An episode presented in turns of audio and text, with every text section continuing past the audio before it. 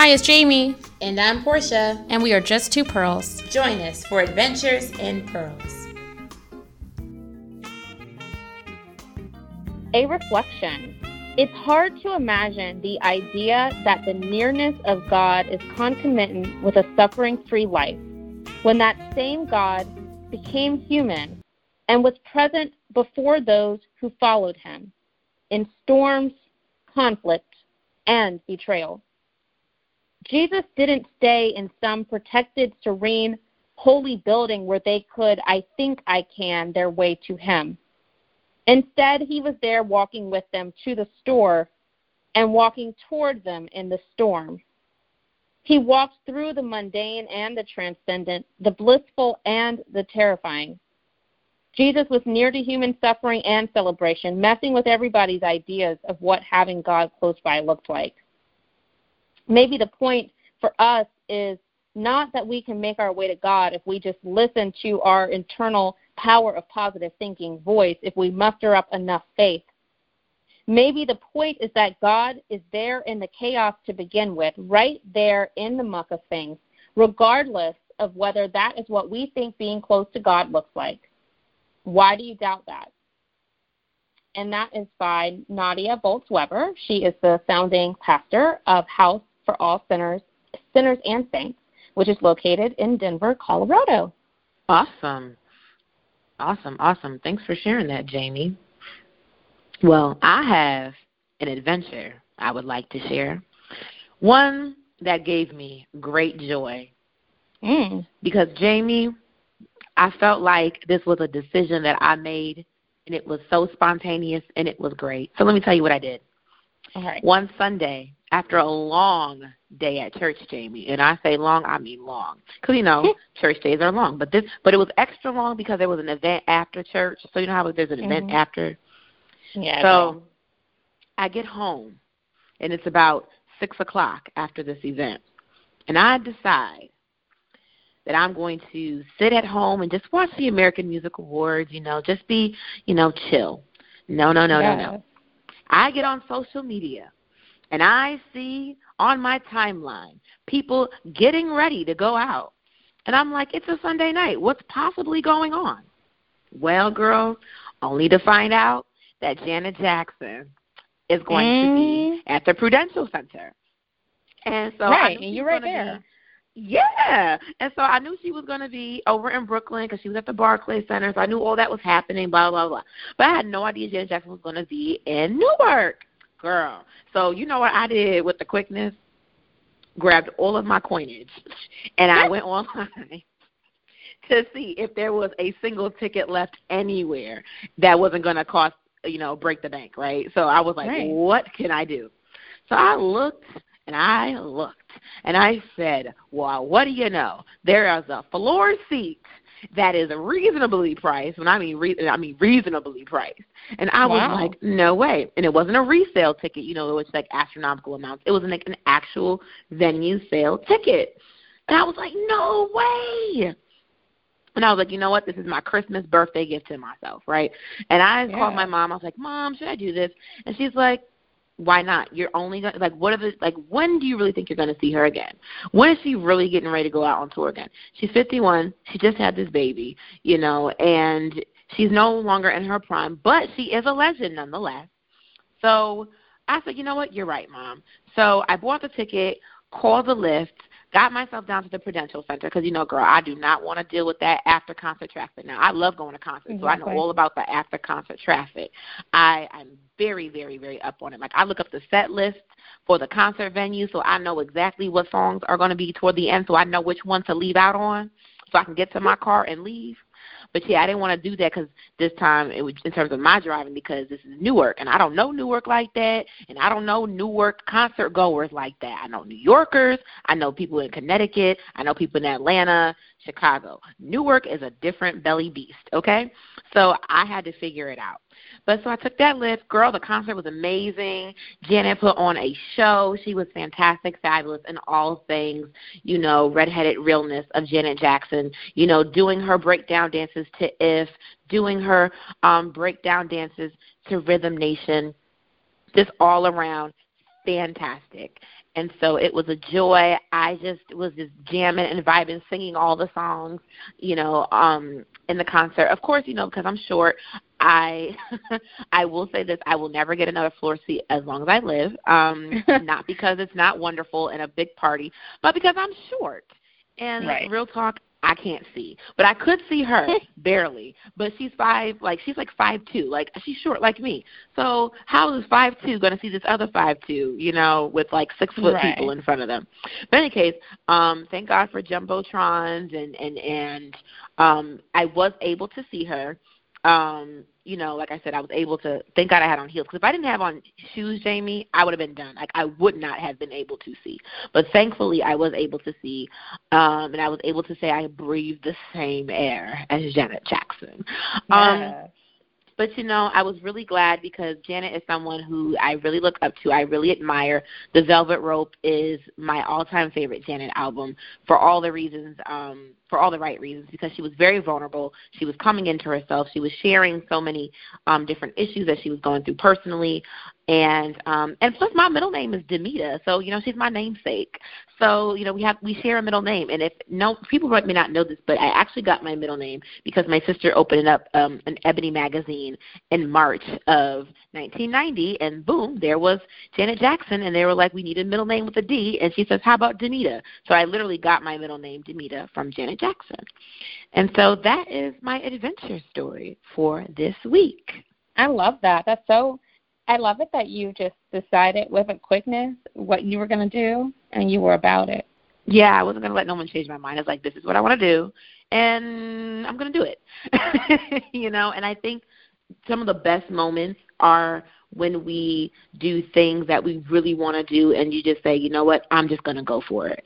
And I had so much fun. And I was actually home by 11 o'clock, Jamie. Yeah, girl. Because I called that Lyft. I sure enough did. That concert was over a little bit after 10:30. I ran um out at the last song. I knew what the last song was. It wasn't a song I really knew that well or cared for like that. So you know, no shade. But um, I called that Lyft because I knew that people were gonna be calling Lyfts. Girl, the city streets was blocked off and everything. And I got in that lift and I was home before 11. 10:57 okay, to be exact. oh, yes. You ain't turning into a pumpkin out here in these streets. So no, we ma'am. haven't talked about this on the show before, but we need to talk about this. Like, I know we're only in our late twenties. We still young and fly, but like, mm-hmm. post say about the day I turned 26. And you know, I was already an old lady before that, but definitely after turning 26, I'm like, I don't want to be out at midnight with y'all. Like, I just, I am 30 in my head already. I'm like, I, I can't, I can't do this with y'all. oh, I hear you. Like for me to have gone out on a Sunday night and to be like, you know what, I'm going, that was a big step because, you know, I don't want to go nowhere. It's like, girl, the sun is down. I need to be down with it. Like, I need to be at home, you know? Especially this time like, of year. Mm, yes. Like, even for some reason in my head going to California, I was like, oh, it's going to be sunny all the time. No, like, during the wintertime, sun, the sun sets at 5 p.m. everywhere. Like, that's how it works. So when I see that sunset, I'm like, okay, and that's a wrap for the day. Like unless I'm already out somewhere doing something, in which case I'm game. But if I have to go back out and the sun is down, it might not happen. So mm. I approve. I completely approve of your decision to go out, make it happen. See, Janet, your mom was right. How many opportunities are you going to get? So that's a great adventure, Portia. Thank you for sharing. Yes. Okay, and so today, uh, Pearls, we are going to be talking about, which that Janet is like such a good segue. We're going to be talking about black joy, which can be so hard to find these days. And so Portia's adventure is just such a great example of how, even though this world can sometimes get us down, that we can still see the brightness around us and go out and explore new things and have new adventures and just find time to like kick up our heels and let your hair down and laugh a little bit. I think that's actually one of the most one of the best forms of resistance that we can be both woke and joyful at the same time. And so we are going to bring back um, our friend Rashad Raymond Moore. But I'm really excited to have this conversation because I think this has been, in terms of our nation, I think just in terms of even the way that the national news impacts things that we already have going on in our own lives, you know, um, I think so many women, you know, it was proven that so many women have experiences with uh, sexual violence in all of its myriad forms, and there are men who have that experience too. And I think what's going on in Hollywood and in the political world, yes, those are other people's lives, but they remind us of some of the traumas and experiences that we've had in our own lives. So it can hit really close to home, even though it's not us. And so I think it's super important that we find joy in the midst of that. We are here with the Reverend Rashad Raymond Moore, who we all had the pleasure of hearing from earlier in the season. But just for those who have not um, heard from Reverend Moore in the past, he is an assistant minister at Abyssinian Baptist Church, which is in New York City. Um, he is a graduate of Union Theological Seminary, also in the city of New York. He's a New Yorker, y'all. He also studied at Morehouse College in Atlanta, Georgia, and he currently is a PhD student at the Teachers College at Columbia University, also in New York. So this is a New Yorker through and through, everyone. And what Reverend Rashad is all about is black joy. And so that's going to be a huge part of what we're talking to him about today. And we're so grateful that you are here with us today. Rashad Raymond Moore, how are you doing? All is well. How are you? Excellent. Thank you so much for being here. Wonderful. Thank you so much, Rashad. And so we're going to just jump right into it talking about Black Joy because you've actually been quoted and cited in text um, and on social media, even though you have shared that you're not necessarily the originator of the term Black Joy, um, term Black Joy, but you are someone who has really brought it to the forefront among in our generation, and um, so you're really a trailblazer and a spearheader in that regard. And so, Rashad, if you would please share with us a little bit about Black Joy, especially in this political climate, especially in this time and all that we're seeing. We see so much happening. We know all that's going on. So could you just share, in the hopes of this Christmas season, what can we look forward to in talking about Black Joy? Well, thank you again for having me. It's definitely a pleasure to be back on your show. I have enjoyed many of the episodes so far this season, so this is always an honor. So yeah, first of all, I want to be very, very clear in saying that I am not the originator of Black Joy. That Black Joy was a hashtag that I came across, and I would say this was in 2015. Black Joy kind of appeared on the scene right around early 2015, following um, what I think was a just a season of a threat to joy I think this was like June 2015, where in the span of two weeks, we saw several different incidents where um, a group of children who were at a party and a cul-de-sac in Texas were um, attacked by police officers while they were running through sprinklers. And watching the video of a young girl being pushed to the ground by a police officer while she's in a bikini was definitely just one of the was very very horrible. Then a couple of weeks after that, we all watched as nine congregants were gunned down in the middle of Bible study in Charleston, South Carolina. And then a week after that, there was a group of black women, a reading group, traveling on a train in Napa Valley, and they were uh, forced off of the train because they were too loud, because they were laughing. And so in those three incidents, we saw this threat to black joy. And so in the larger discourse, we often talk about what happens when black people are killed. But my argument is that it's not just about death in the physical sense, but the fact that a community is not allowed to experience joy in itself is a real problem. So, back in 2015 here at Abyssinian, I was charged with organizing our homecoming block party once again. And that's when I decided that it would be a great idea to bring the conversation of black joy that was on the Twitterverse to bring it to the church. I believe as a black man in America, as a millennial who literally is living in this season of despair, I believe that we have a mandate, we have a responsibility to reclaim the importance of joy, not only in society, but also in our churches. I don't want to go too long winded, but I do believe that there needs to be a conversation between the streets talking about black joy and the church talking about black joy. I would say that growing up in church, serving at a church full time, sometimes we don't take joy seriously. We don't take joy seriously. we can see this in the fact that many of our churches, many of our preaching friends, many of our churches, when we're in worship, we are definitely exposed to a constant diet of what I call suffering. This is why you can go to a black church in the middle of Advent or in the middle of the Christmas season and still hear a preacher preach about putting Jesus on the cross. We are so committed, we are so exposed to this diet of suffering that we put Jesus on the cross even before Jesus is born. And I think that we have to do something different, differently. I, I believe that we need to talk about joy in more intentional ways. And so, one of the first sermons that God gave me on the theme of black joy was definitely the text where Jesus turns water into wine. When I read the Bible, I realize, especially the Gospels, that the first miracle that Jesus performed wasn't healing the sick, it wasn't doing ministry in the community. The first miracle that Jesus performed was making sure that the people that he loved and lived with had an opportunity to experience joy. And it was in that scene when he committed, when he created water into wine, that he was able to spend time with his family and friends. And because he was spending time with his family and friends, it was his mother who was able to see something in him that he did not see in himself. And so it is my, my true belief and true philosophy that if we are going to survive in these times, we must be very, very intentional about creating but also protecting our spaces of joy.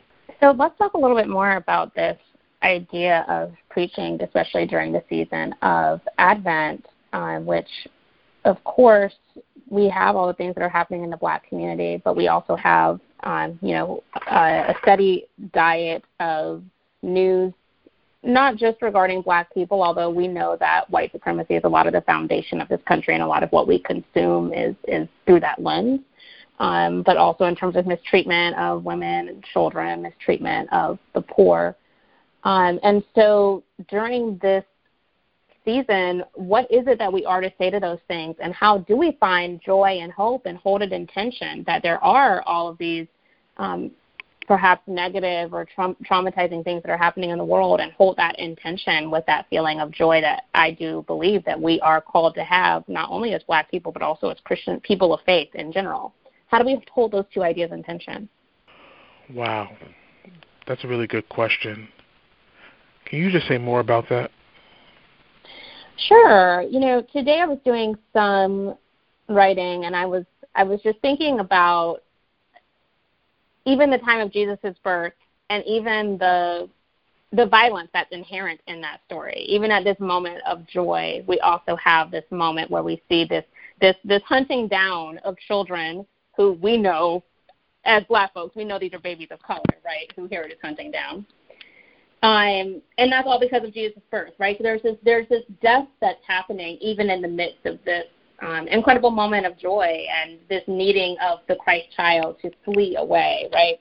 And and so yes, I'm just kind of wondering like what does it look like for us to honestly preach on the the traumas that are even happening in this Christmas story, um, oh, right, right, while right. also holding close to that joy of what we received, the hope that we received from this newborn child.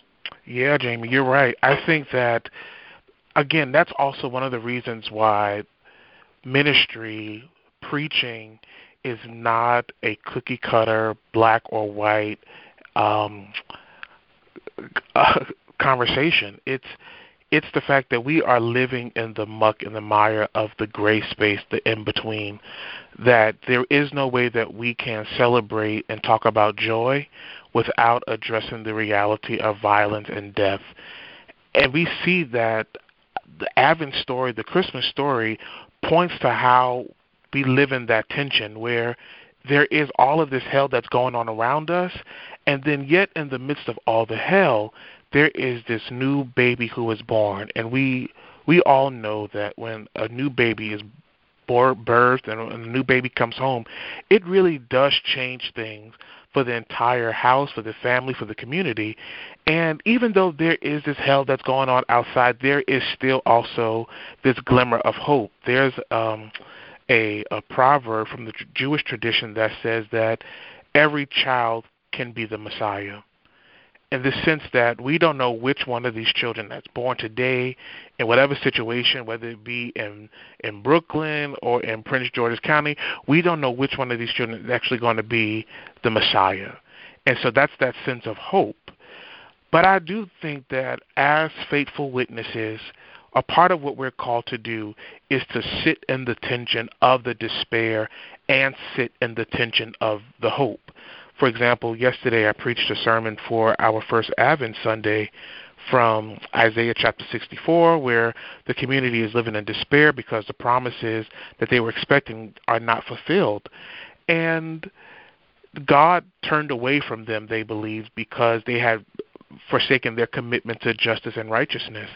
And from that text, after wrestling with it, I realized that we can't really celebrate Christ being born into the world in 2017 if we don't address all of the violence of the sexual assault cases that are coming to the light right now, right? And so, as a preacher, I am forced with the question of whether or not I ignore the reality to embrace the joy, or do I sit with the tension of the despair in order to appreciate this sense of joy that we believe is coming? I believe that it's joy that allows us to remain steadfast and to remain alive in the despair. And so, joy for black people is not a feeling that we're waiting to come. It's not a holiday.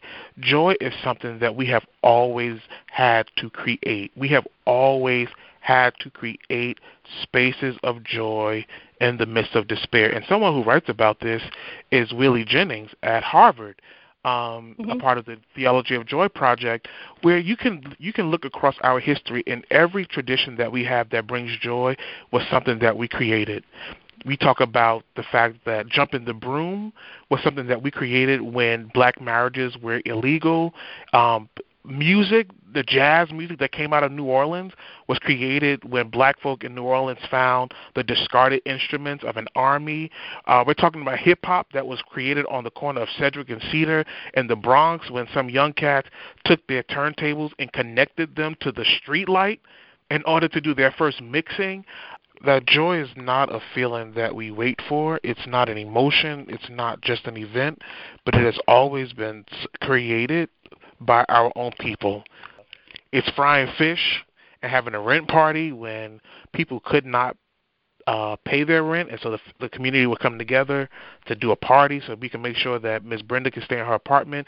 It's always us tapping into that same tradition of turning water into wine. You're going to have to create the joy in the midst of the despair. That's all really, really powerful, um, Rashad. It really is. And I think, Jamie, you asked an excellent question um, about this joy, even in the midst of all this despair, in the midst of all this evil, in the midst of all this violence. Um, and I think this this Christmas season in particular, this is a great opportunity for us to reassess the Christmas story, right? And it doesn't mean that it's any less powerful or that it's any less meaningful, but how do we look at the context, the culture? How do we look at all that's happening like around us and then still having that opportunity to kind of have a question have a que- like questioning what we've always know, like what we're familiar with. Yeah, just assessing the text and just looking at it different, differently um, in terms of just all of the sexual violence that we're seeing. And so Dr. Wil Gafney brought up in her article um, not that long ago about did Mary, the Virgin Mary, who we all love, right? Um, did she say me too? So this 13 year old, 14 year old peasant girl who is being subject to um, use her body to bring forth this gift into the world, did she have some apprehension and say me too? And so, what do you make of us speaking about um, the Me Too and sexual violence against women, or women not necessarily always having the space for consent in our churches and in the greater society. And so, how should we be having this conversation in our churches? Whew, my God, yeah. A friend of mine used to ask that question um, a lot in reference to did Mary consent to that? Um, and again, the Christmas story is so rich and yet it's so challenging. Right? She's 14 years old and she did not consent to the to being right. Ooh, I would have to say on that note, I do not know.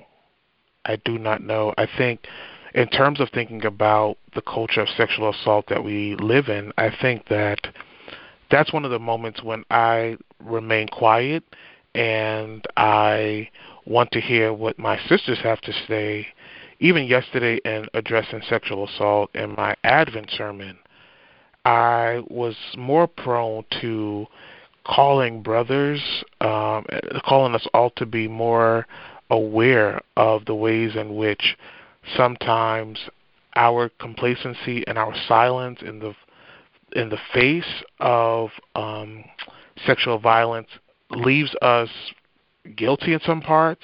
But I also wanted to call men in the congregation to be very, very conscious of the ways in which somehow, in ways in which sometimes our pleasures and our physical emotions and creature cravings lead us to do things that are very, very harmful.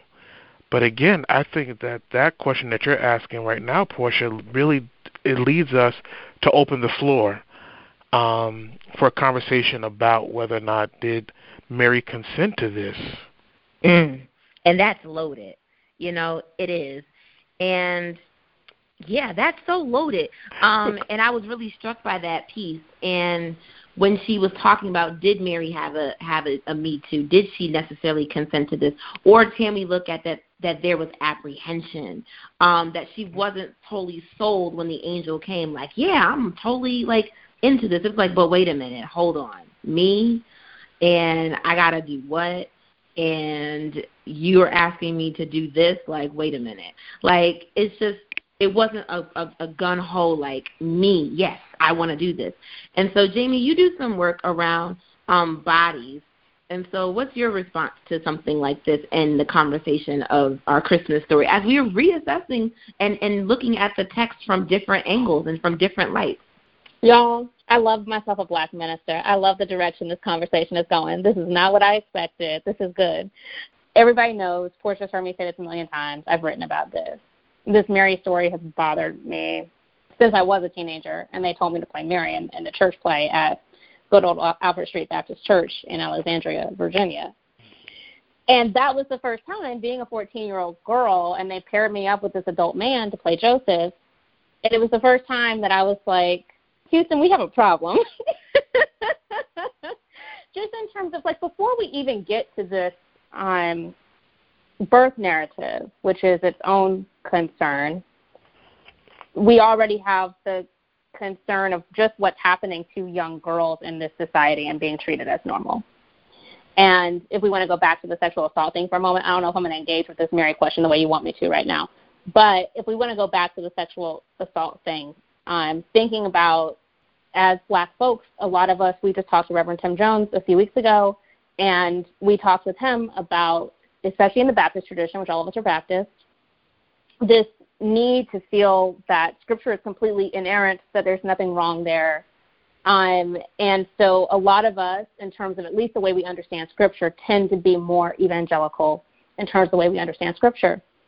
And looking at what's happening in Alabama, the way that they're responding to these allegations, as we'll call them, I have different words for that, but allegations, I'm with Roy Moore and some of the analysis around that, uh, where people in Alabama are comparing it to the Christmas story or comparing it somehow to Mary and Joseph. But I think because the way that we interpret Scripture, it then allows us in some places to say, well, this is the way women are treated in Scripture, so it's also acceptable in the context of a good Christian man taking care of a 15 year old girl, whatever that looks like.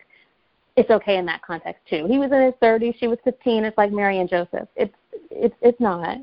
And so there's just, I think, really, and like I said, this is kind of similar to what we talked about with Reverend Jones a few weeks ago.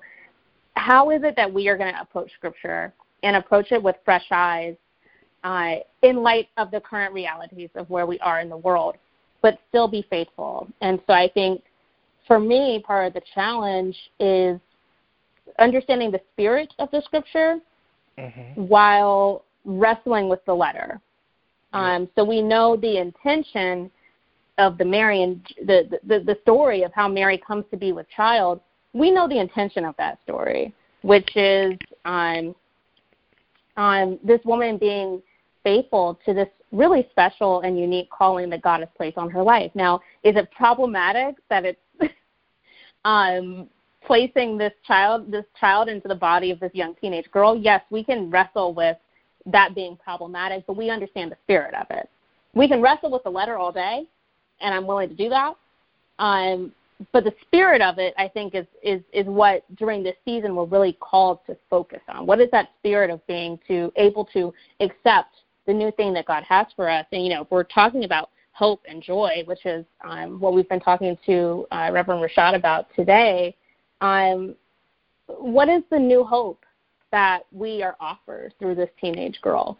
Um, that's, so that's kind of maybe how I would answer that question. For now, I have more to say, so maybe we need to have a follow-up conversation. So I have more to say, but I think during this Christmas season, I want to focus on the hope and joy that we see, even in the midst of that, what must have been in lots of ways, in multi, just in so many ways, a really complicated and painful story. Wow. Yeah, and I mean, a part of the hope in the joy thing about hope and joy and peace for me in this Advent season is that you don't get to any of those gifts without a struggle. One of the things I talked about yesterday in my sermon is growing up as a kid and, you know, always being that kid in the house. I have a twin sister. I was the one who wanted to rush on the first of December to make sure that we started decorating the house because I just wanted to make sure that we made the most of the Christmas season. You know, I used to hate those years where you know Christmas came so fast that you didn't put up a Christmas tree until like a week before. I didn't like that. I wanted the tree in the house the entire December, and my mom was the one who often stopped me from rushing to decorate the house and said, you know, you can't we can't hang up decorations until we clean the house. And I believe that that is what Advent is about. You can't keep trying to bring a baby into a dirty house um, because you won't appreciate the journey of getting to Christmas. And I think the church does, as you said, Jamie. I think that the church has a responsibility against the culture. I sound like Niebuhr, but we have a challenge against the culture to make sure to tell people, hold up, like Christmas is not here. Christmas is not here until December 25th, but we need to spend a whole entire month in that limbo of waiting. And it's in that limbo of waiting that while we're waiting, we're also learning to listen to the pains and cries of women who are screaming me too, right? It's it's the students at Morehouse and Spelman who spray paint and deface a chapel saying to the college like practice what you preach because these are also students who are pushing pushing their institutions to be honest that we may not have an answer to whether or not Mary said Me Too, but what we do have is the answer to say that there are women who are like Mary who are also screaming Me Too. Me Too because the institutions have remained silent. Me Too because the people who know what, what went down remain complacent. Me Too because of our own just just shit almost excuse my language but and I think sometimes our call as a church is not so much to have an answer or to figure out where the hope is. You know, and as a preacher, I think that that's one of my biggest challenges, where where we're taught, you know, well, some homileticians would say that every sermon has to have good news in it, and sometimes that's not the case. That sometimes we have to wait for it. We have to wait for the good news to come but sometimes our responsibility is just to be quiet, sit, and listen and wait. That's good.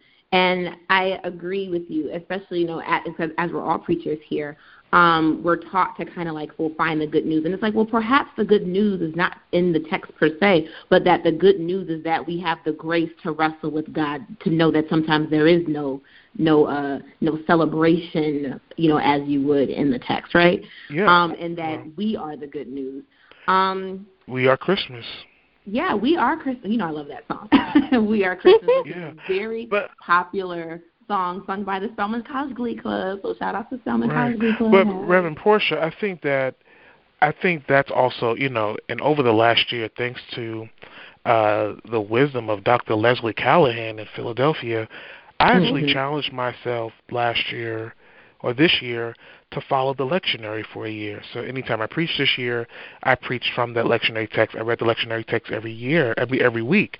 And I think right. that going back to my first statement about how we are constantly bombarded with a diet of um, suffering, I think as black preachers, especially coming out of the black church, we have our own liturgical kind of traditions. And one tradition that we have that I think to our detriment is the constant remembering and the repeating of the shout of the black church of the Baptist sermon, which is you could be talking about Genesis in the beginning, God created heaven and earth, and somehow by the end of the sermon, the preacher is telling you about Jesus being hung on a, a cross on Friday. Right.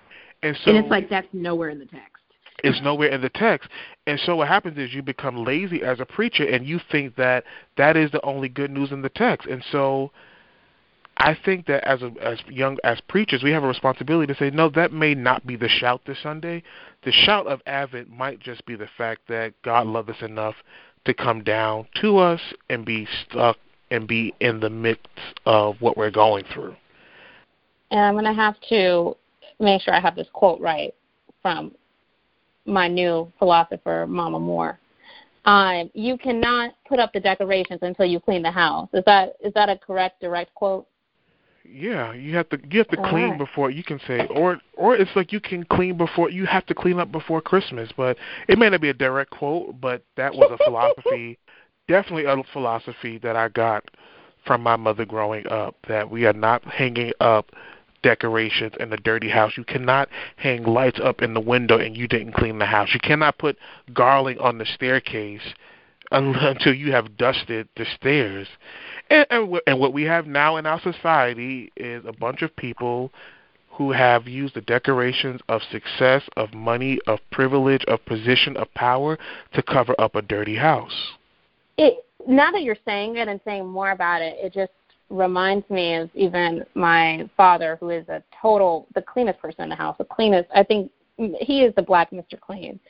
Um, but one of his rules moving into the new year, which is what we're about to do, so I would love for us to kind of talk about the year to come as well in a, in a minute. Um, but one of his rules going into the new year is, in addition to doing that collard green, black eyed pea, white rice thing, that was very important to him. That was not important to me. But one of his other rules was about making sure the house was clean. We had to clean the house from top to bottom because we were not ready to welcome anything new into the house until the and the house was always clean because like I said, he is the black Mr. Clean. But it was very important to him that the house be extra clean for you know for uh, New Year's. And so I think that's something I don't, I don't know maybe it is something that's kind of central to black culture that maybe we millennials might need to think a little bit more about like what is this cleaning ritual that I think has existed throughout generations of blackness this idea that we need to clean house before we can introduce in all these other things and what does that look like theologically for us to clean house before we That is you got me excited. But that is the point of Advent, and that's why we cannot rush to. We cannot have Jesus being born. I will never forget. I think it's Reverend Emma Jordan Simpson at Concord, and I think she talked about this on Facebook last year about like her angst around like when you go and see a manger scene and it's like December 10th and someone put Jesus out already. She says mm-hmm. he's not born yet. And we do ourselves a disservice when we rush to have Jesus born. And I think that's why Isaiah said, I am the voice crying out in the wilderness, preparing a way for the Lord. I got to make straight the pathway in the desert for our God. I got to make sure that every valley is exalted, every mountain is made low. Like there's this preparation. That was Isaiah's way of saying, this is our way of cleaning up, and so that God could come to us. So essentially what you're saying it's in the preparing the way that isaiah is talking about that's the cleaning house and the cleaning up that we might receive something new.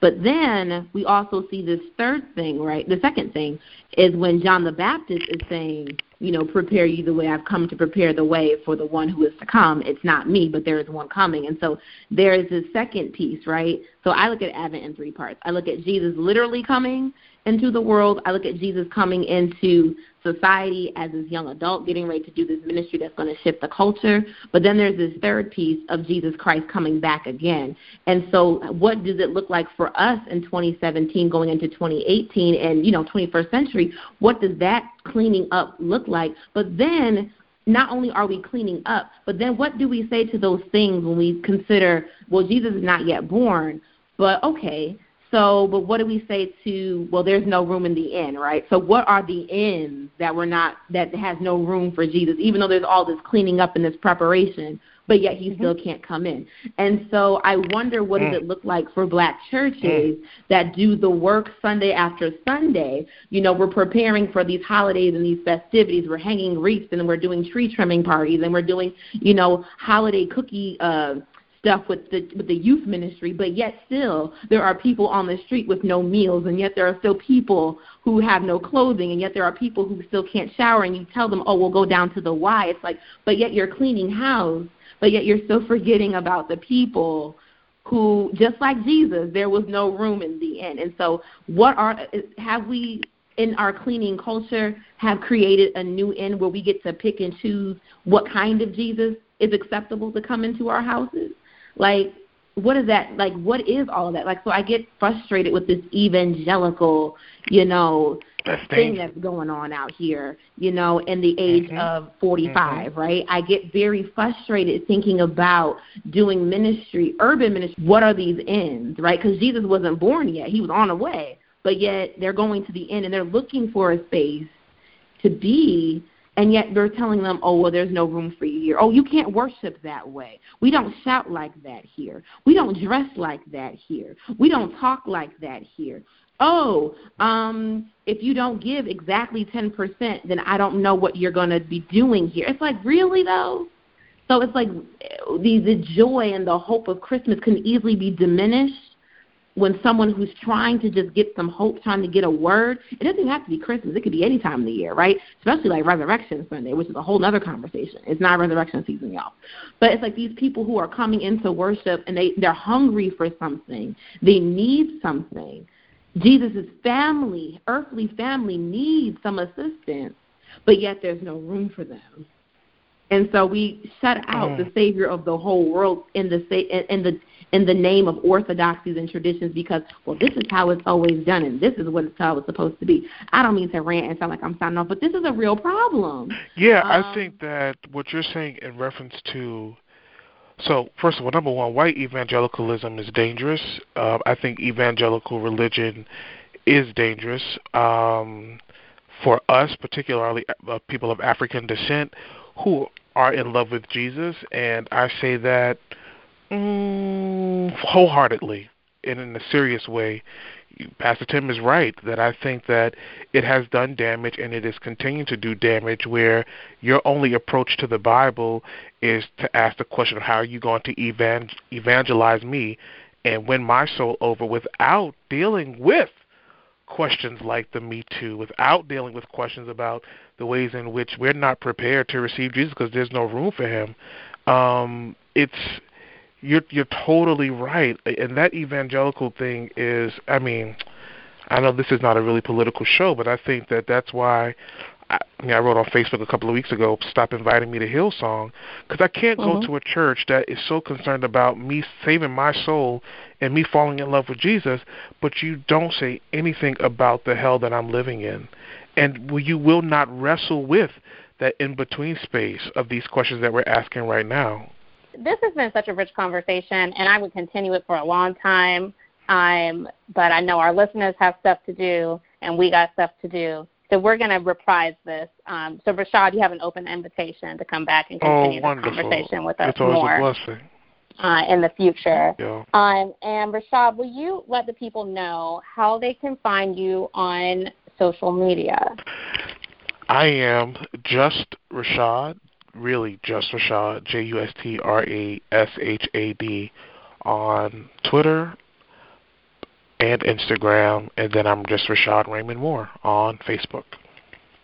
Excellent. Thank you so much for being here, and blessings to you during this Christmas and Advent season and into the new year. And we look forward to talking with you more in 2018. All right.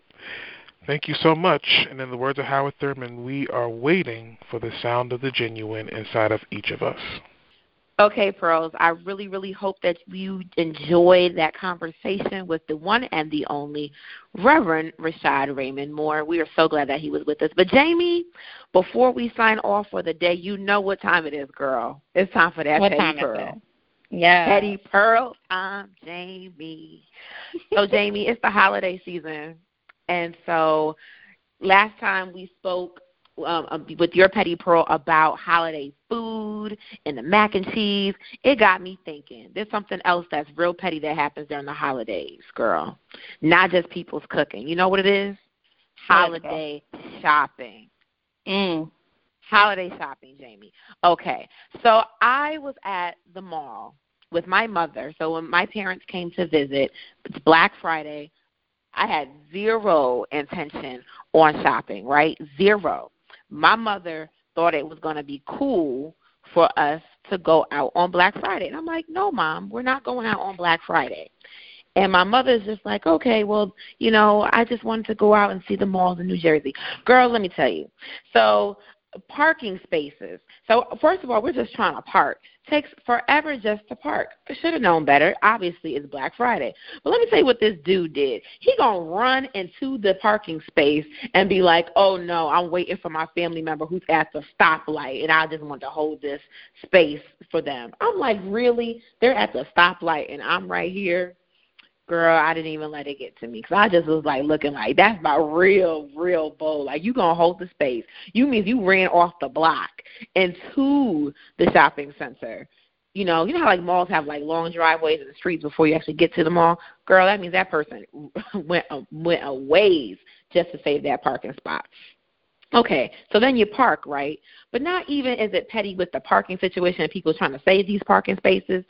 So I before Christmas holiday even gets here, back in October, they're already flooding you with Christmas decorations and stuff, and I'm like, whoa, can Halloween get here?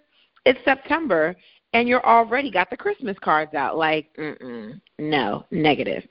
I'm just like, can we just enjoy the moment and the spaces that we're in before we bombard people with the holiday season? That's all I'm asking. Let's not bombard folks. That's it. Thanks for listening. Follow us on Facebook, Instagram, and Twitter at Just Two Pearls. And you can email us at adventures at justtwopearls.com. And remember, cultivate the pearl within you.